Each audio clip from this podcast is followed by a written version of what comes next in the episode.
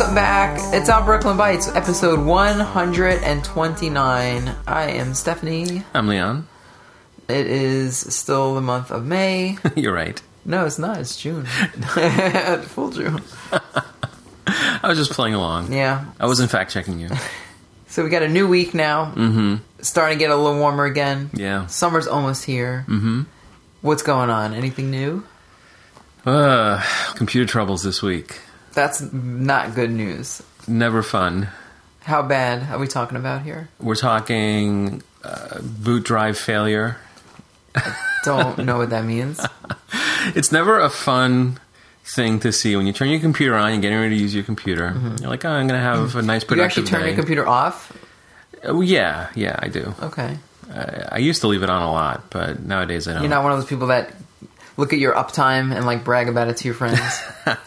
That used to be a thing. Mm-hmm. I, I don't care anymore. Okay. Uh, well, I have two computers. I have a main computer that I use for my everyday stuff, and it's pretty much my gaming everyday P C. Computer. Yeah, yeah. I use it for gaming, and I use it for just whatever else the normal computer is for. And then I have kind of a dedicated computer, what I call my server, for my archiving and my internet download stuff. Like if something's going to take a long time to run, I'll put it on that machine. Or um, you know, it's got a lot of hard drives and a decent processor, so if I want to, you know, render some video or uh, you know, whatever, you know, whatever busy work I want to do, I, I push it off onto that machine. Mm-hmm.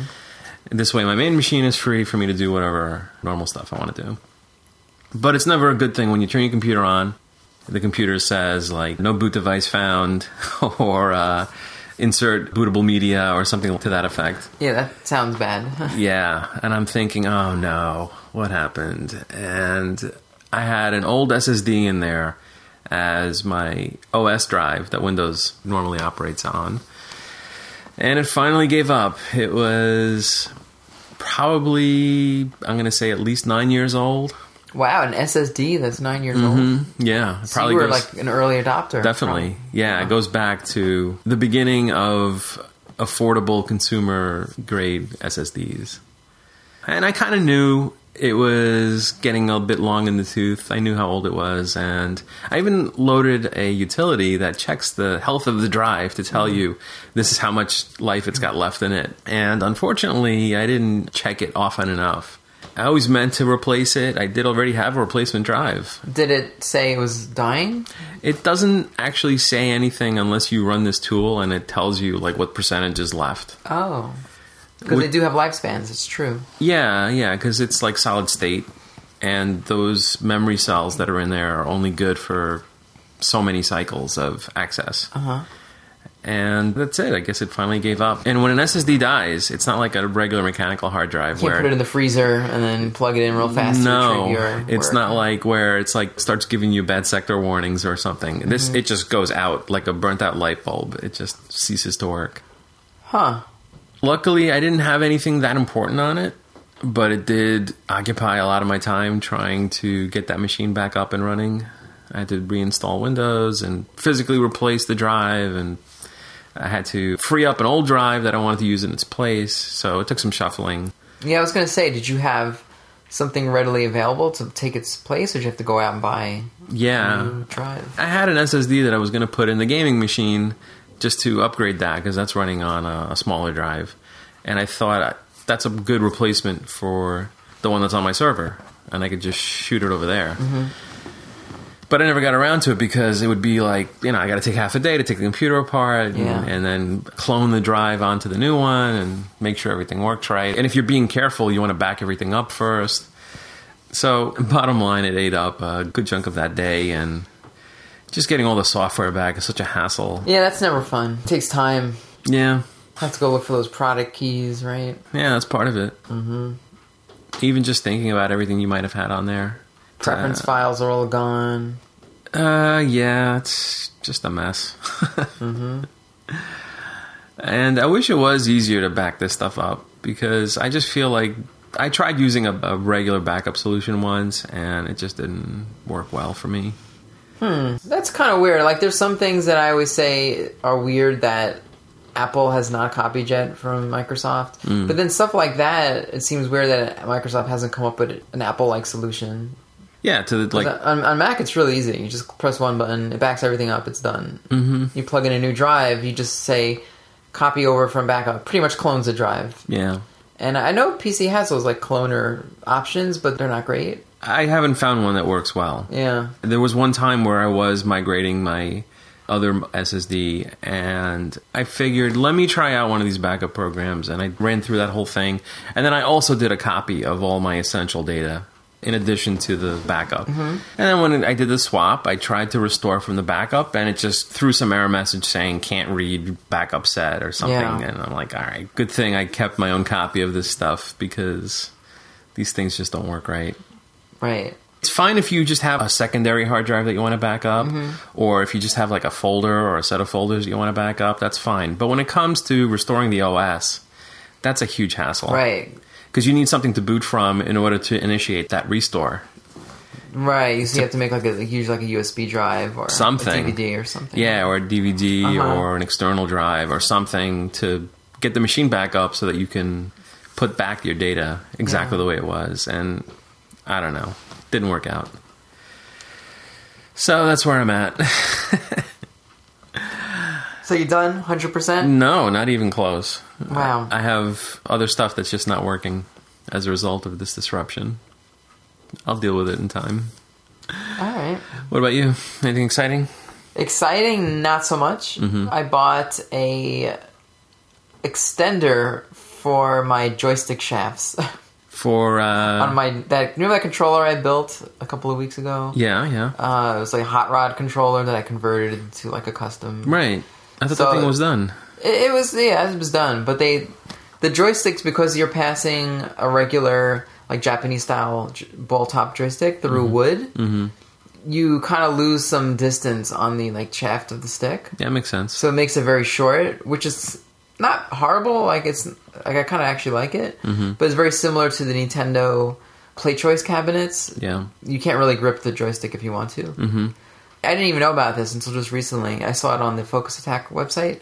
They have these like little metal rods that you screw on between the ball top and the shaft on the joystick, mm-hmm. and it extends it like an inch.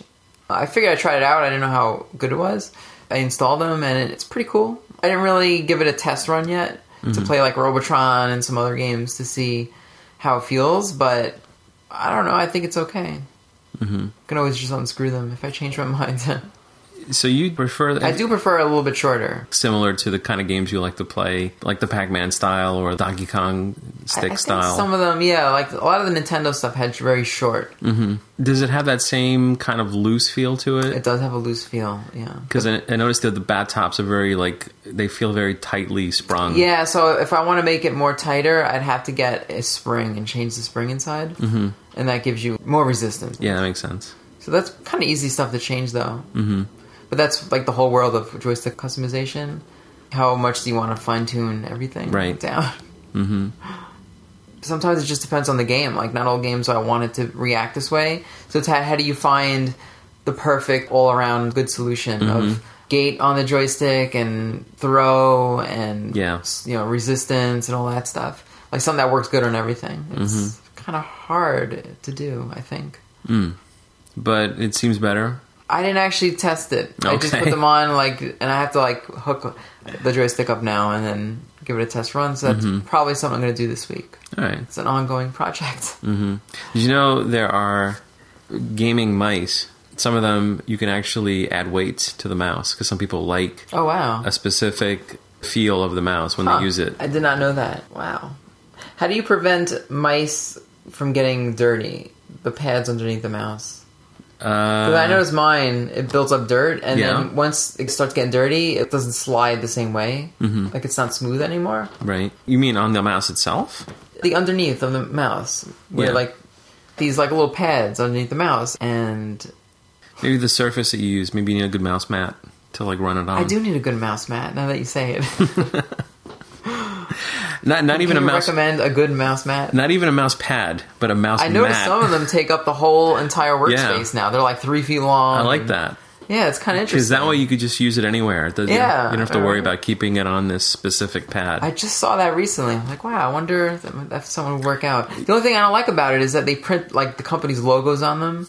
And I don't want some dumb like yeah. big you know, flashy logo. There's on all it. types. You can get it with anything on it. Can you just get blank ones? Yeah, I think so. Oh, okay. Yeah, I need to look into this. Not not even for gaming, because I don't really game on my computer, but mm-hmm. and especially like lately, I got into a little like graphic work, so I don't remember it being so uncomfortable with this mouse doing yeah. like Photoshop work and stuff. There's a whole different variety of surfaces. There's some that are more spongy, like a little softer, and then there's others that are more laminated. I think I like that. I think. More solid. Mm-hmm. Yeah. So maybe that's the kind that you would prefer this way. It's mm. not as gunky. Okay. Less gunk. Right. So that's what's happening, huh? Yeah, that was that was it. Okay. Well, despite all these troubles, okay, I still had some time for gaming. That's amazing. Mm-hmm. Because I know when computer troubles arise, that's my focus. Me too. I definitely feel that way. So what did you play? A new game, believe uh-huh. it or not.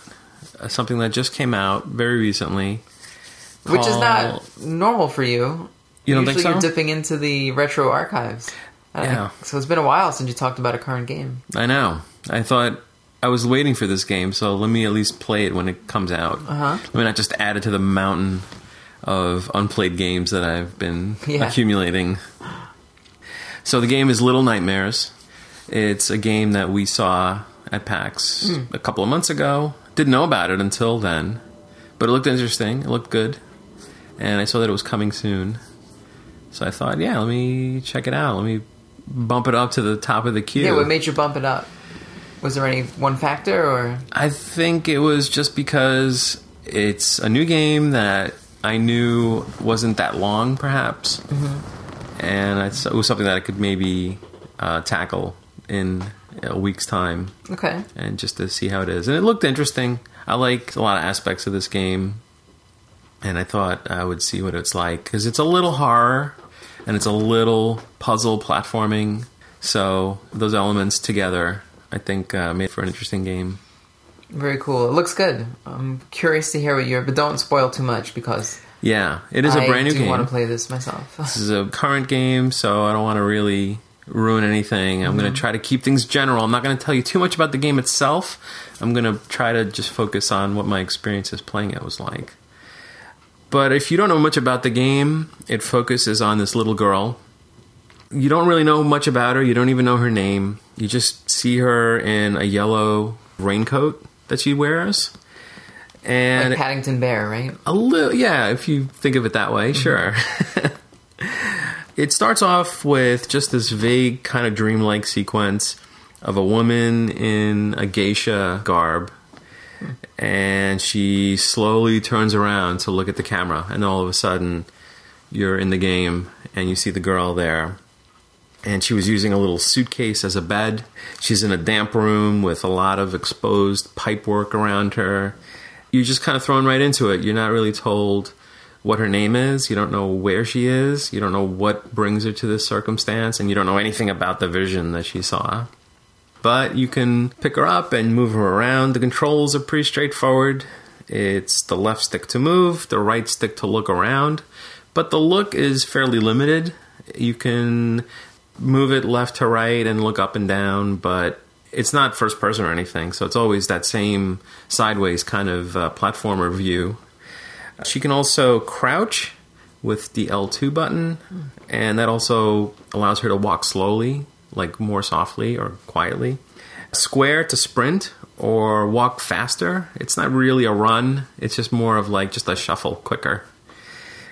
R two lets her grab onto things or pick up an object, and X is to jump, and also to throw an object. If she happens to be carrying something, she can also throw it.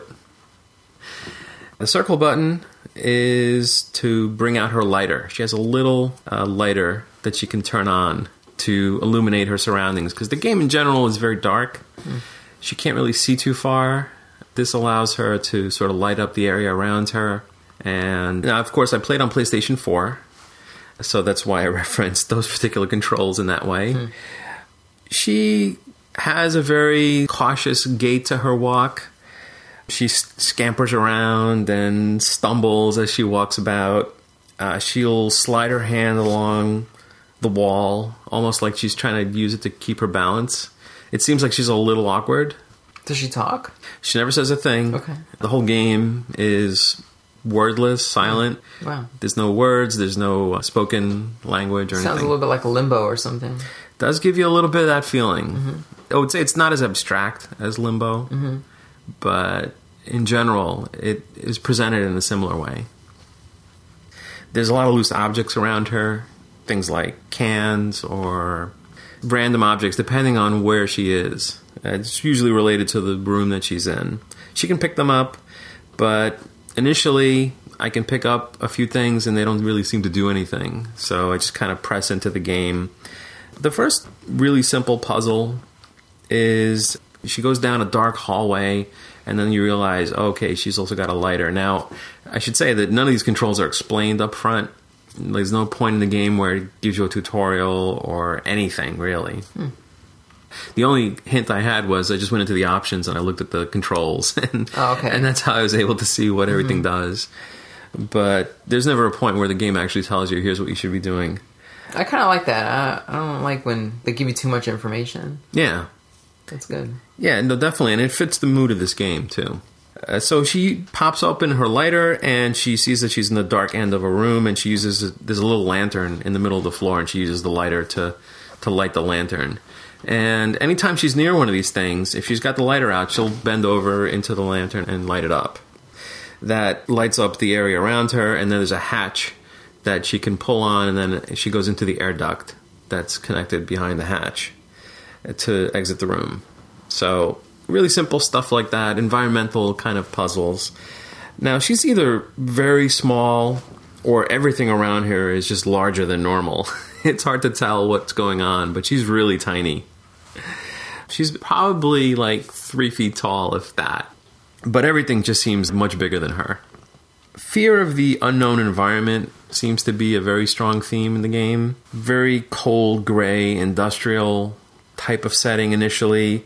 You might see things like slowly rotating fans behind a crack in the wall, or the camera will pull back to show like these very large chains connecting just empty space. You don't really know what this environment is yet. You mentioned Limbo. I could see definitely a connection there, or even Inside. You know, whatever I know of that game, I haven't played that game yeah, yet. Yeah, that's why I didn't mention that. But I've seen images of that game too. Uh-huh. Uh, I can also imagine that maybe uh, Pink Floyd's The Wall was an influence in the art style, mm-hmm. or Eastern European stop-motion animation, like these weird flickery movies that you know you might have seen as a kid. Like a Tool video? Yeah, definitely. That kind of a thing. Yeah. The viewpoint is interesting, too. It looks like it's happening on a stage. Each room has a very definite boundary to it, almost like it's happening within a shadow box, maybe. Mm. A little similar to maybe Little Big Planet, if you've ever seen how those games look. Right, yeah. And that makes sense because the developer of this game, Tarsier Studios, worked on D L C for Little Big Planet mm. one and two. And they also developed the Vita version. Of so, Little Big Planet? Yeah. Oh, wow. They seem to have experience with this type of presentation. Now, there's also another thing that I happen to see as I'm walking, which is a small doll of the woman that was seen in the dream sequence in the beginning. Not sure what I can do with it initially. I can pick it up, and then when the girl decides to throw it, it smashes onto the floor and it shatters. A mist seems to be released from it when that happens. I noticed the save icon will flash on the screen. I go into the next room, and there's a gruesome scene of a man who just hung himself. You just see his feet oh, wow. floating in the air. So this isn't a kid's game at all? Uh, no, and I would say not, probably. Okay. She uses the chair that he just used to push against the door, and then she'll climb up onto the chair and work the latch to exit that room. There's these large leeches that she encounters. These are the first dangerous enemy. They're present throughout the game, but they don't really seem to have a reason to be there. They're just there. It's just kind of like a dangerous thing that you run into. There's other little humanoids around that are even smaller than her somehow. Hmm. They have what looks like a paper cone covering their head, almost like a lampshade. Um, these are called gnomes.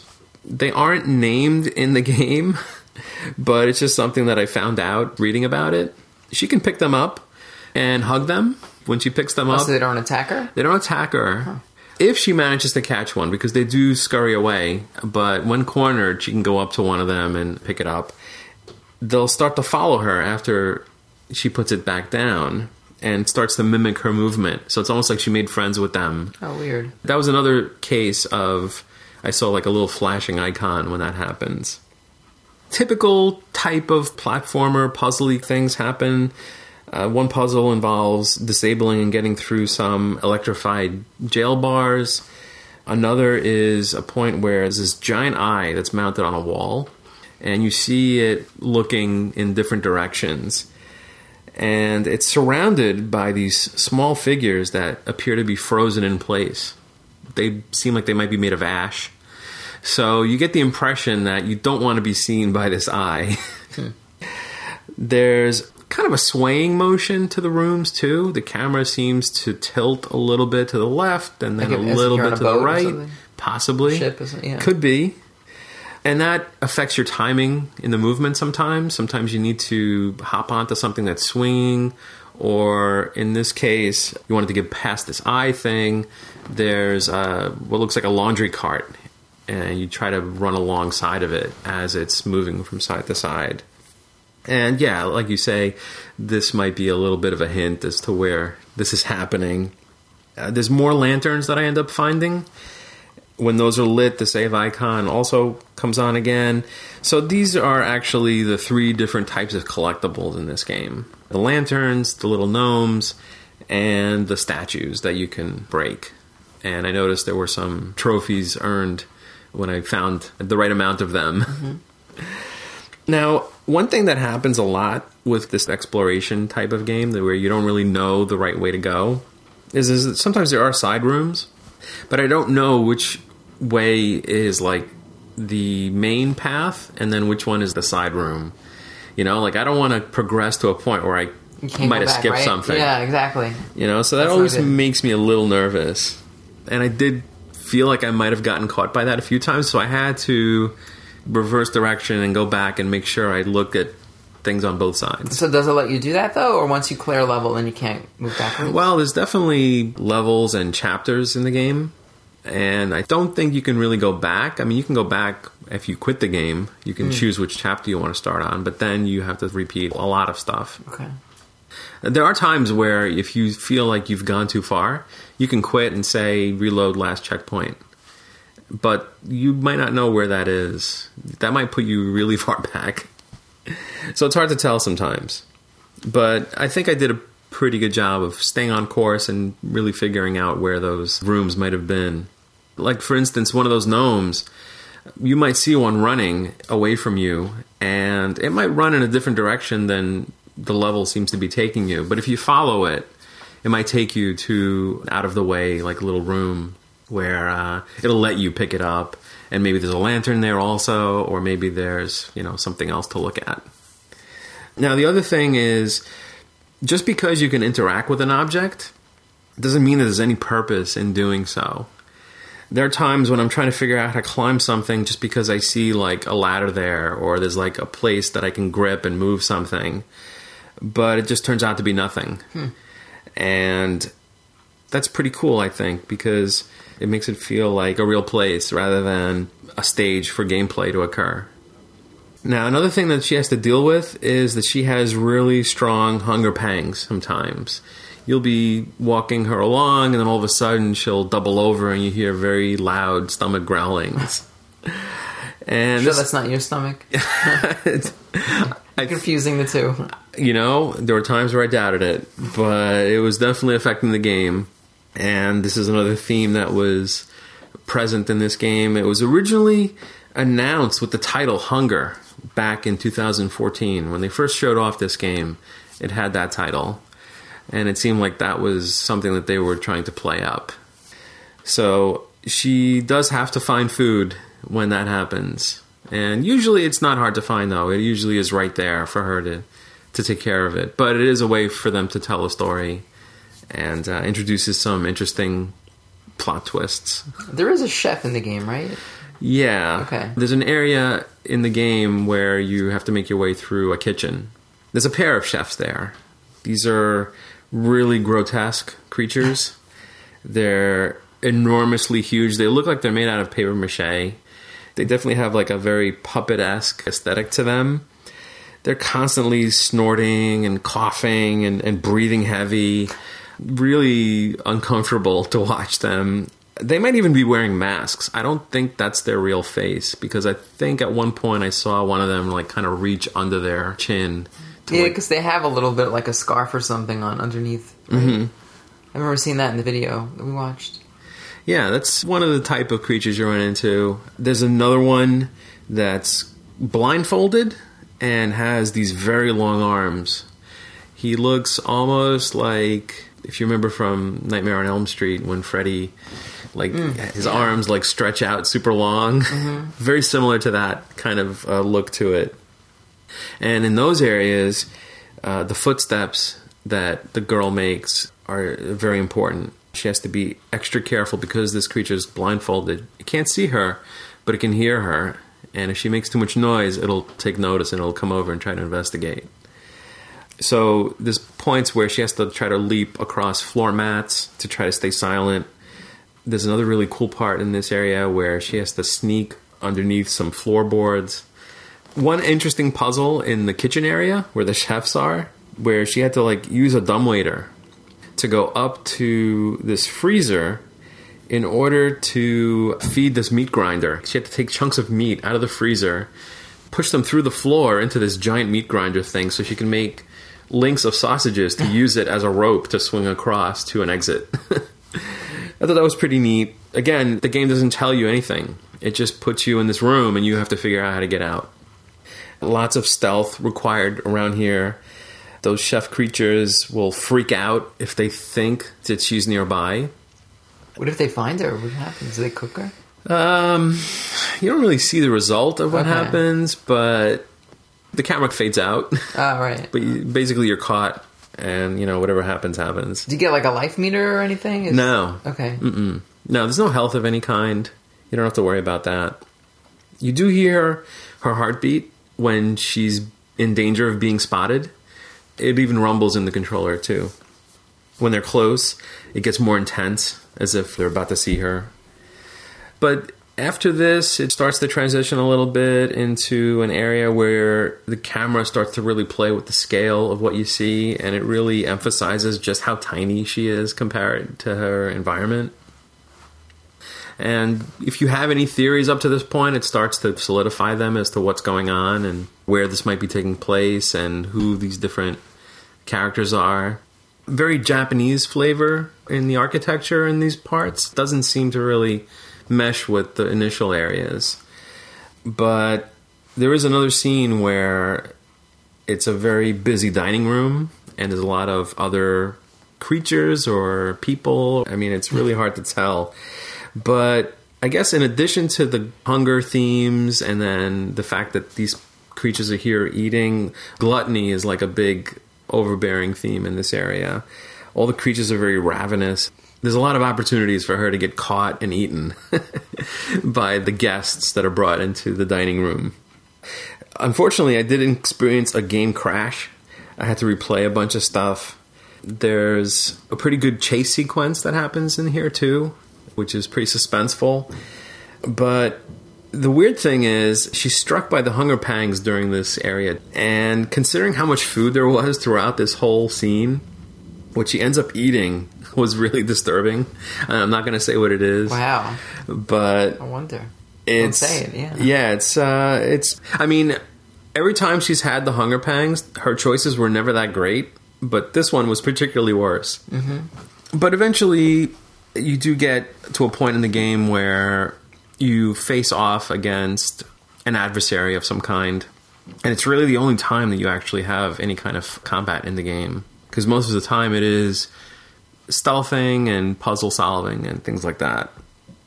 But overall, the game is, I'd say, pretty interesting, pretty decent. I mean, it's if you want a really long game out of this type of experience, probably might be a little unsatisfying. It's maybe five or six hours at most. It might have been nice to have more environments to explore, but I think it's right for the type of story that they were telling. Like, I think they probably would have drawn out the story too much if it was even longer.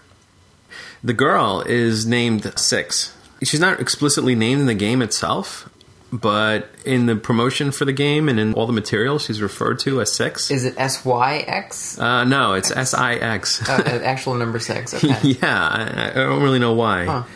Also, I should mention the sound design is really great. I think the little bits of music that you get are really appropriate for the environments and really amplify the feeling. The environmental sound in general just really adds to the atmosphere. I thought it was pretty well done. As I mentioned, it came out recently. It was released on April twenty-eighth of two thousand seventeen. Developed by Tarsier Studios. They're based in Sweden. Published by Bandai Namco. Which to me seemed a little unusual. It doesn't seem like their type of game yeah. that they would publish. Yeah, it's weird because you figure they have so many other properties to draw from. Mm-hmm. But I guess they wanted to try something new. It's available on P C, P S four, and Xbox One. I'd say it's good. If you like Limbo and if you like those type of games, I think it fits right in. So I should like it, you think? Yeah, I think you'd get something out of it. Do you pick up weapons ever? Like, uh, no, because there really there really is no fighting okay. throughout the game. There's nothing that you really have to combat directly. You have to just avoid getting caught. Okay. That's really the primary danger here. Mm-hmm. Any hints of a sequel? Because it's, it's a short game? Or? Maybe, only because I think they didn't really explain a whole lot about what's going on. Okay. So if you're Wow, li- so you still don't really know everything when you're done? Uh, you get some explanations, but not everything. Okay. You definitely don't get any origin stories, if that's what you're looking for. Yeah, right. Uh-huh. So they leave it a little open to yeah. maybe possibly doing more in the future. Yeah, who knows? Cool. I wonder how well that sold. Guess we'll find out soon enough. Yeah. The one you bought, the copy you bought, did you get the special edition? Well, I'm going to flash forward to my pickup segment because that is my pickup for the week, is the game itself. I'll tell you which one I got. Okay. The game is available digitally. I think it's normally nineteen ninety-nine dollars. Oh, that's not It's bad. The normal digital price, but I got the physical version. Mm-hmm. I got something called the sixth edition. Oh, okay, that's what so, they called that now. Okay, so nice. That is the thing that kind of gives away the, the name of the girl. Mm-hmm. It comes with a little little statuette. She looks like an amiibo. It's the same kind of base yeah. to it. Yeah, it has like a little round pedestal, and it has the girl in her little raincoat, and she's holding out her lighter. And you can't really see her face. You can't see her face, but you see more of her here than you do in the game itself. Yeah, it looks like her hair is in front of her face. Mm-hmm. Weird. Yeah, so she might be Japanese. That's the impression I'm getting. Hmm. But there's no direct acknowledgement no, she, no of that. No shoes on either. Right, she's barefoot the whole time. Mm-hmm. And you hear her feet slapping on the ground as oh, she's yeah. walking. So it comes with that. It comes with the game, obviously, in the standard P S four type case. It does come with a soundtrack C D. Oh, nice. And it comes with a poster of... Does it glow in the dark? The poster? Yeah. Uh, no, I don't okay. think so. It's a poster of the chef characters. Oh, yeah, those ugly guys. Yeah, wow. Yeah. It's disturbing. It's also got a little backdrop for the figure. Oh, neat. And a little sticker sheet. Sticker sheet. With some oh, of the... so you can stick them on the backdrop, maybe? Maybe. Yeah, I don't know. Probably wouldn't use that. So this isn't retail for thirty-five dollars. Mm. So it gives you a few extra things. Of course, I got it for twenty percent off. So it was twenty-eight dollars. Did you get your, use your Best Buy Gamer Unlock then? Right. Okay. Right. So I figured for eight dollars extra, you get all this extra stuff. Yeah. No, that's that's pretty good. Mm-hmm. Not bad. So I thought that was a nice way to promote this game, too, because, you know, these type of games usually don't get a lot of attention. No, they don't, right? Yeah, it seems like it would be sort of like an indie game that would fall through the cracks, but mm-hmm. so, I guess with a big publisher behind it. Yeah, exactly. Like, use some of their weight to show it off a little bit. That game looks really cool. I definitely want to play that soon. Mm-hmm. Okay. I, I didn't buy it yet, but it's on my wish list, along with like probably twenty other games that, you know, used to be the spring, summer was like the slow point for video games. But it seems like that's where like all the good games are coming out now, mm-hmm. spring and summer. Yeah, I think they start to take chances because they see that some of these games they do sell outside of the holiday period. Well, I mean, when I was little, we didn't have money to buy games during the year, so mm-hmm. you'd wait until Christmas I guess so. to get all your games. Yeah. But I, I guess people are in better shape in this generation. Mm-hmm. And you can buy five or six games. The median age for a gamer is like in their thirties or something. Oh, okay. So it makes sense that they should be able to enjoy some decent uh, commerce during the year. Mm-hmm. And a game like this, it's definitely good for one sitting. I mean, I think it took me probably two nights to do it. I like to break it up a little bit. But conceivably, you could just play through this whole game in one shot. Okay, that's not so bad. Mm-hmm. Depending on how determined you are. Mm-hmm. I'll talk about my week then. All right. And I started playing Earth Defense Force. Oh, yeah? four point one on PlayStation. Uh-huh. But that game's going to take me a while to go through. It's a long game. Yeah, it's you've gotten long. That impression? I've put half a dozen hours into it, and I barely even scratched the surface. Hmm. So I will not talk about it. I will maybe not even talk about it next week, because I think it's going to take me a long time okay. to go through. Mm-hmm. But I played some other stuff, because I'm always bouncing around different things. Yeah. So I'll talk about some mobile games that I checked out this week. Mm-hmm. And I've actually been playing these for the past two weeks. This first one is called Aurora Bound, like the Aurora Borealis. Mm-hmm. It is a puzzle game. These are both puzzle games, uh, which is, you know, kind of what I play a lot of. It looks like stained glass. It's on a grid, and you have these stained glass shapes, multicolored, some kind of intricate design, and you're on a, a grid of boxes, and it starts out pretty easy. The playfield is sort of like a three by three grid or four by four, and you have these squares, and you have two functions. In the beginning it starts out with just the one, but later on they add two, where you can either rotate the piece, or the piece will not be on the playfield, but you can move it and place it wherever you want. Mm-hmm. Now, the object of this is to match up the colors of all the boxes, and also the patterns have to match to create like an overall shape. Mm-hmm. But the shape you're creating is not like a photorealistic thing. It's nothing. It's just a pattern that you're creating. Yeah. So you have to sort of fill in the missing blocks and also rotate blocks so all the patterns sort of fit together. Is it kind of like needlepoint or something? I never did needlepoint. I'm not. But you've I'm seen like sure. the printed pattern that's on the little like knitting guide, whatever it's called. Or how about like uh, Picross? You ever play those? Um, yeah, I did play a lot of Picross. I, I guess you could see some kind of comparison of that. Mm-hmm. I don't know if I've ever really played anything like this before. Mm-hmm. So uh, I can try to give you an example. You have like one square that maybe has one half purple, one half green. And then you have a, a maybe a lines going vertical, right? So then the square next to it might have lines that are uh, maybe curved, and then there's maybe a purple and green color, but uh-huh. in a different orientation. Yeah. So like something like that, maybe you'd have to like rotate it. Mm-hmm. It sounds like kind of an easy thing, or it's like, oh, you know, I could just match the shapes. That sounds pretty simple. But these grids get really large, like where you have to kind of zoom out of the screen to see mm-hmm. the whole board.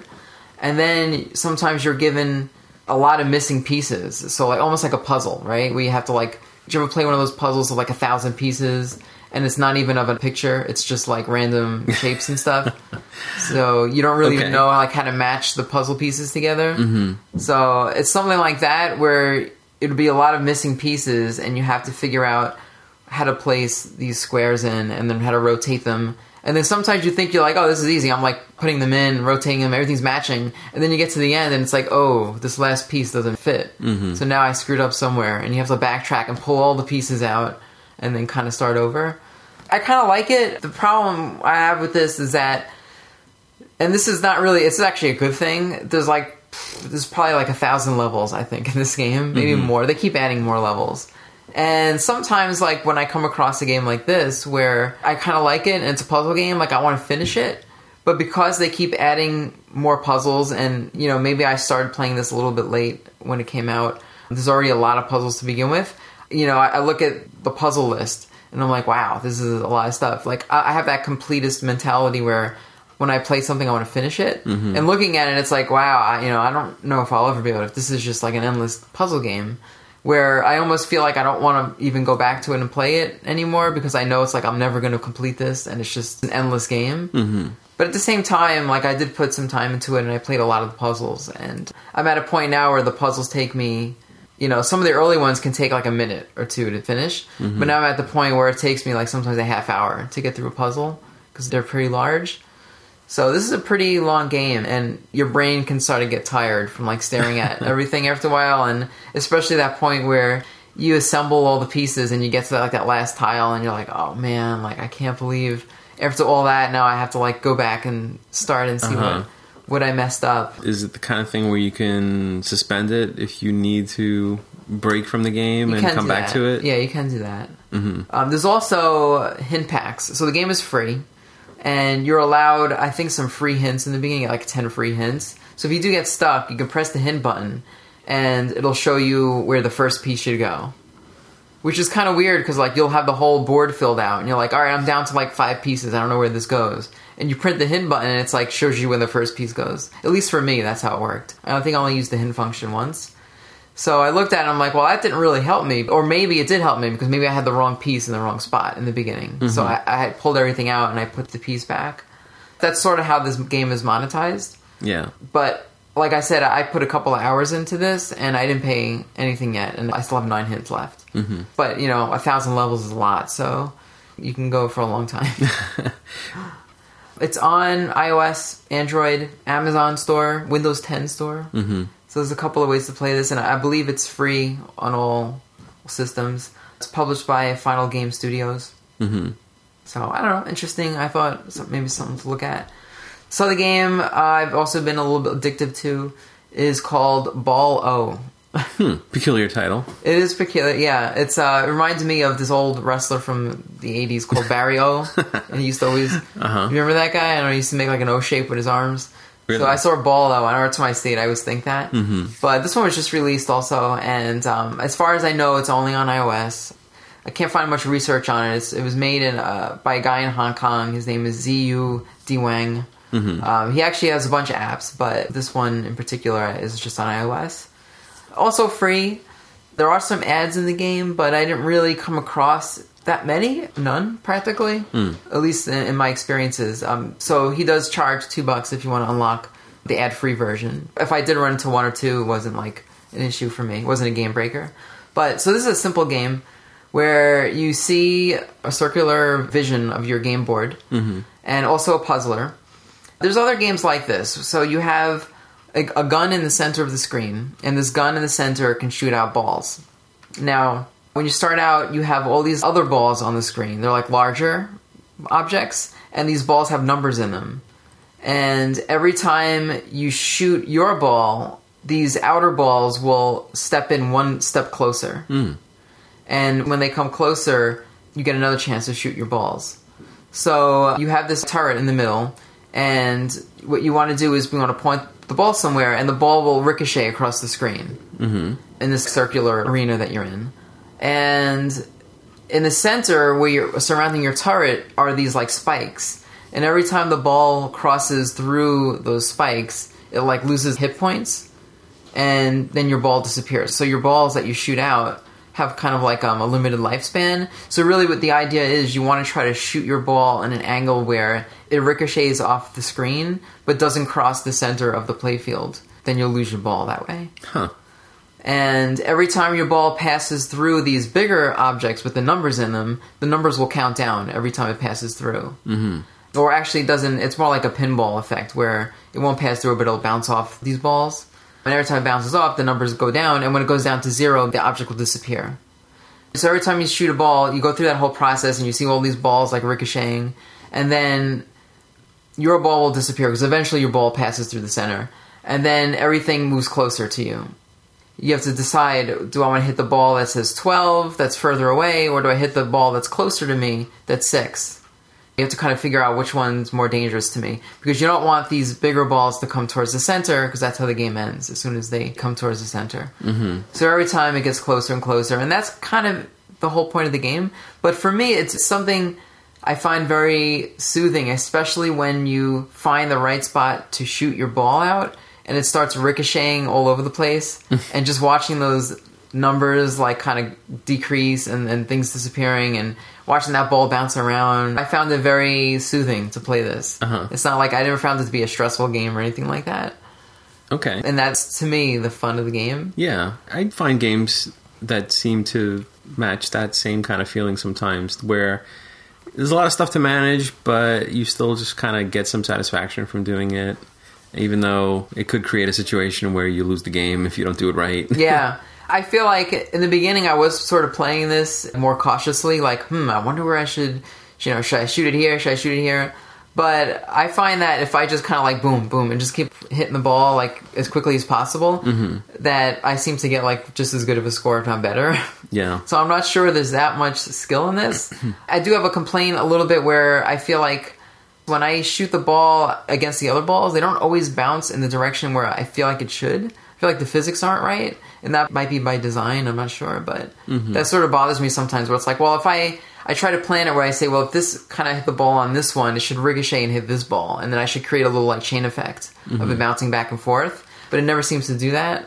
And even when you hit it towards the outer wall, which is, you know, you're in a big sphere, it doesn't seem to hit the angles where I imagine it should. That's mm. really my only complaint about this. Like, when you play pool, it usually will give you, like, an arrow and it'll sort of show well, easy, you. Well, easy mode will.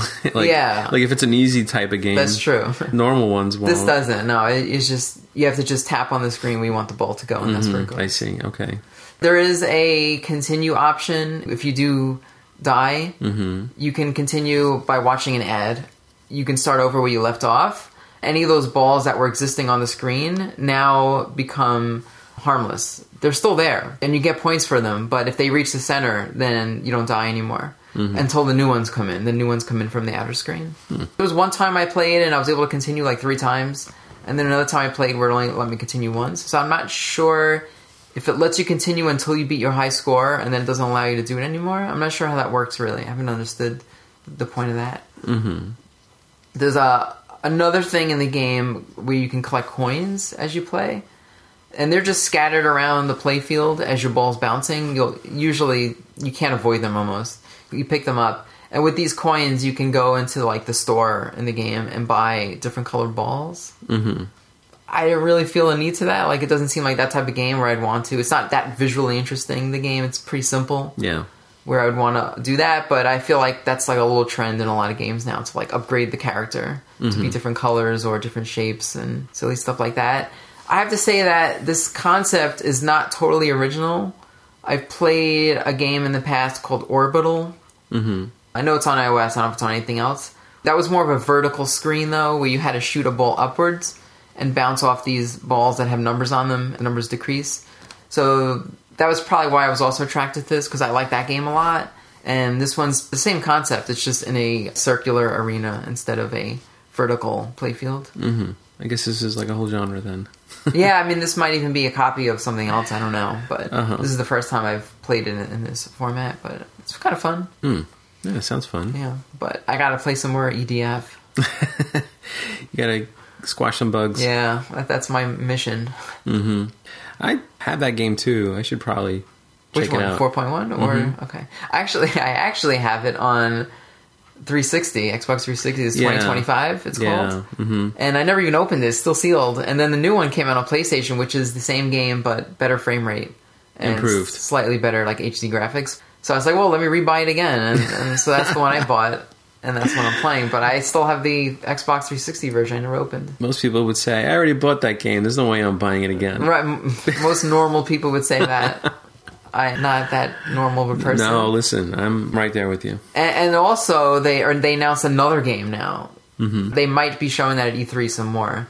So I said to myself, I got to start probably playing through some of these. Start catching up on yeah, them. And there's also a Vita game, which I never bought yet either, yep. which is more, I think, based on the original. It's an adaptation like of a P S two game. Okay. Yeah. Oh, okay. And that one I never tried, so I'm mm-hmm. a little bit behind on the series. Yeah, that one was never released in the U S, actually. Okay. The I mean, the video version is, but the original P S two one isn't. Mm-hmm. Yeah. Yeah. All right, so I'll, I'll have more to talk about that. Awesome. Uh, all right, so there is some feedback that I wanted to follow up with. Uh, Greg Izzy wrote in, talked a little bit about our physical media discussion. He says, yeah, I really wonder how gamers will be able to archive this generation's games for the future. How do you collect, even if you do collect the physical, if the game is sold unfinished? What's the point? I guess that is a concern because, you know, like we said, a lot of times you buy the game and it's version one on the disc, but the game gets updated as you mm-hmm. play it because that's the kind of state that and we're in these days. In some cases, it's a significant update where they'll change the storyline or, yeah. or animations or pull music out or, you know, pretty drastic changes. It depends. They could change all kinds of things, uh-huh. yeah. And I suppose for people that aren't connected, I mean, there is going to be some subset of people that just aren't connected to the internet that buy these consoles. And they still get a working game. It's still... Maybe there are issues that they might or might not run into, you know, that updates might fix. But I think for the most part, games do ship in a working state. I mean, it's not... A runnable state, at least. Yeah. I think maybe that case is a little overstated. But, yeah, you're definitely missing out if you're not getting these updates for these games. So that's definitely a thing that might be missing yeah. down the road. Yeah, I think the problem a lot of the times comes with games that have a lot of on- online services, yeah, and those need a lot of patches often, mm-hmm. or games that have a lot of D L C, right? You know, and that, that needs to be updated a lot. But usually, games with like story-driven single-player events and stuff, I don't think that changes a whole lot. Very rarely, it does happen, but mm-hmm. I think it's very minor stuff, and usually in a good way. It's usually patching like a bug or something in the game. Mm-hmm. But you rarely ever hear of a game that's, like, totally broken. I mean, it happens, but it's not that common. Yeah. Where the game just doesn't work, and, you know, the game that you have on the disc is just completely unplayable. Like, I think Tony Hawk was one of them mm. from recently. Maybe Assassin's Creed. Mm-hmm. But um, you can probably count them. There's that few. Right. There is a concern about how people might be able to play it legitimately. In other words, if you bought the game yeah. and you want to be able to apply these updates, but somehow the service isn't up anymore... That is a concern, but as far as archiving the games, I mean, it is happening when these games get cracked or, you know, I mean, it's sad that we have to rely on piracy to back up yeah. all these type of games, but there is going to be a way for these things to be playable down the road. It just won't be a legal means or it won't be legitimate, mm-hmm. which is bad because, like, the people who did buy the game... probably won't have access to it anymore, but the people who didn't buy the game will have the full, complete, the updated hackers. version. Hackers with a Z. Right? Yeah. yeah, it's uh, kind of bad, but that's what happens. Why do the good people suffer? Huh? It was that way. The problem is these companies who put these games out, they don't look at it as a necessary thing. There's no profit in it. There's no profit. That's what it comes down to. You know, so...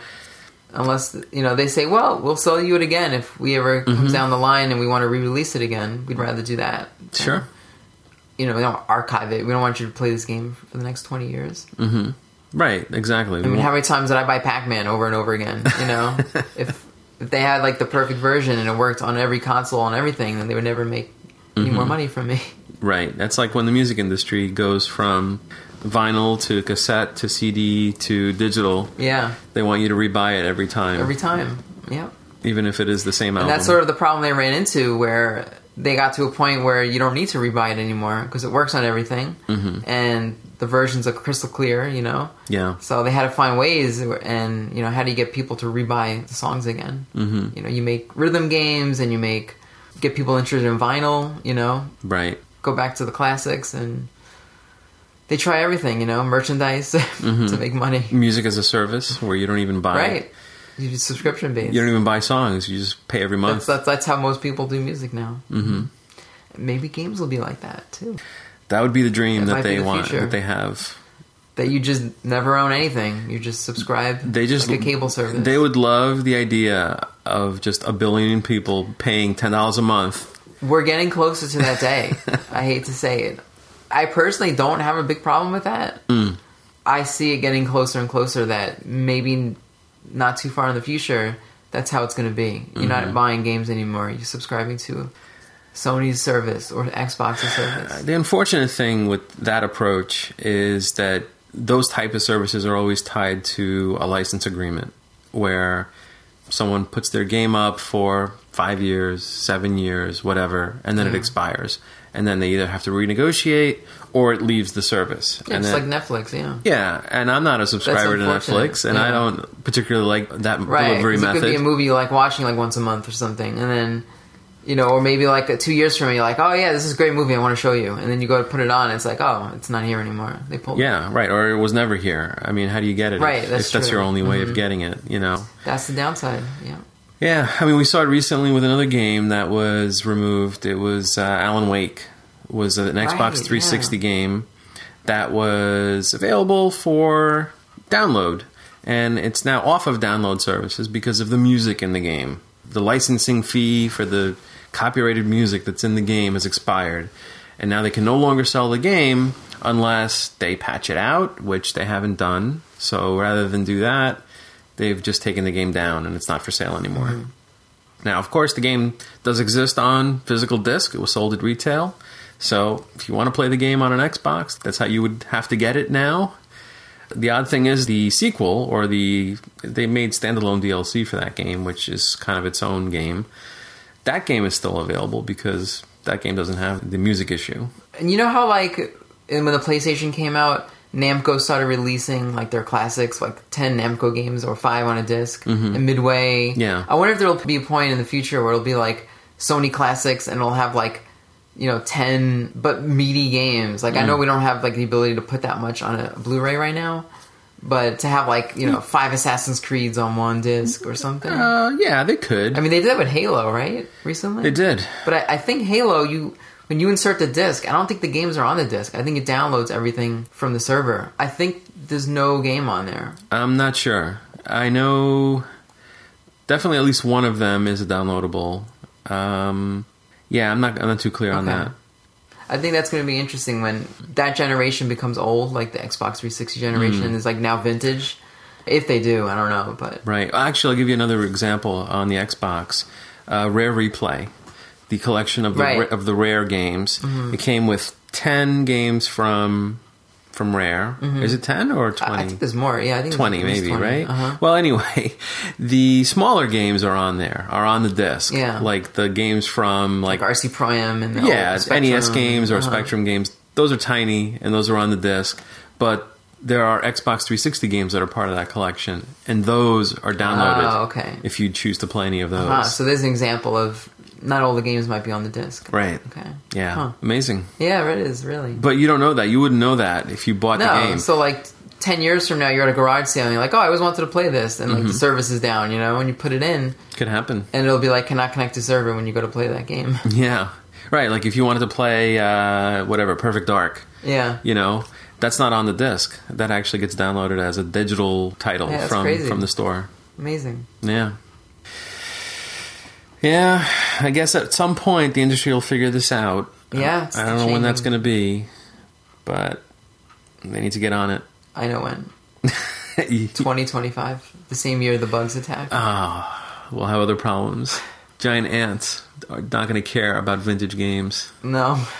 It's not going to happen. How about giant spiders? Because there's those too. Oh, no. Well, I guess we're going to have to okay. shut things down before the insects overwhelm us. Sounds good. So thanks again for joining us. We appreciate it. Please send us your thoughts and comments. We're always happy to hear them. Mm-hmm. Please visit us on Facebook. We're at facebook.com slash Our Broken Bytes. Or send us a note at obbfeedback at gmail dot com. And with that, we'll call it a day. Okay.